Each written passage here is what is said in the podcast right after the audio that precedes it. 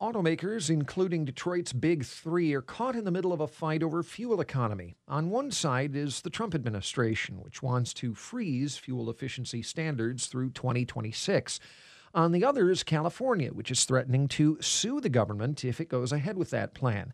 The Golden State is also fighting to hold on to the power it has to set its own mileage standards. Environmental law professor Nick Schroeck tells me Congress gave California that power when it passed the Clean Air Act in the 1960s. And the reason is is because back then California was dealing with horrible air pollution problems, the the smog in, in LA where you couldn't um, see in front of your nose sometimes, and so uh, California also because it's a very large state, um, a, a, fairly wealthy state as well. They they buy a lot of cars, and so they can actually, um, if if California sets a standard that um, automakers want to meet to sell the cars in California, then oftentimes the, the automakers will just try and meet that standard nationwide because it's again such a big market. You wouldn't want to have um, different designs of cars all across the country because that would be a challenge from an engineering and, and manufacturing perspective. So really, what what the dispute here is if you know California is trying to stick with these fuel economy standards that were set during the Obama administration, if the Trump administration is trying to roll those back, you have a, a conflict there between what California wants and what might be a nationwide standard. And the administration wants to strip California of that right. California has vowed to sue if the administration finalizes the freeze.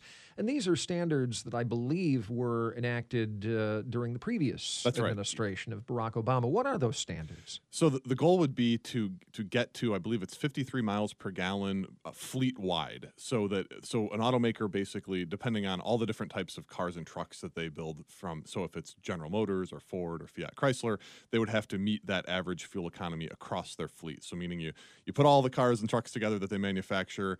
Um, do an average and, and you have to get to that amount. And so the idea there was that we would be forcing um, improvements in fuel efficiency over the years. Um, and I believe that target was by 2026. And so you'd be trying to, to force car makers to improve fuel economy.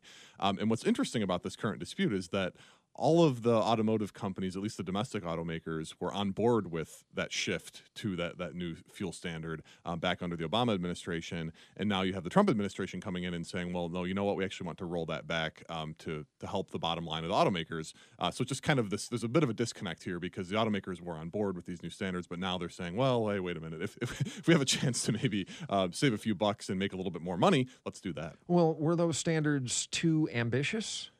Well, I mean, arguably, um, it, it, it, will make cars more expensive. So I don't know if, if, if maybe ambition's the right word, but it certainly will be costly in order to do the additional design and engineering work and to um, use materials that are lighter. So maybe you use more aluminum in the, the frame construction of cars instead of steel. That helps fuel economy, but that's more expensive. So the sticker price of cars will go up. And the Trump administration is arguing that um, Americans are wanting to buy bigger cars, SUVs, and trucks, and that um, having them cost more because of fuel economy um, isn't fair to consumers. And so that's really where, I mean, you've got this kind of argument between additional costs to have higher fuel economy. And then, of course, you've got folks more on the environmental side of things that are saying, well, regardless of the cost, we need to get a better handle on fuel economy because uh, as we're continuing to increase carbon, carbon emissions, we're contributing to climate change and all of that. And the automakers have written to both uh, President Trump and California's Governor Gavin Newsom, urging them to sit down and come up with something that everybody can that's hold right. to. Yeah, and, and it's preferable to have an agreement. You know, have a nationwide agreement so that you wouldn't have different standards in California, different standards here in Michigan. Come up with a plan that everybody can agree with and that's workable. Um, I think the concern from many in the environmental community is that if you allow backsliding on these fuel economy standards, that's just going to set the clock back. Um, you know, perhaps another ten or fifteen years where we should be um, in you know 2025 2026 where we've already made all of these design and engineering improvements so the longer we wait the more consequences we might have for our climate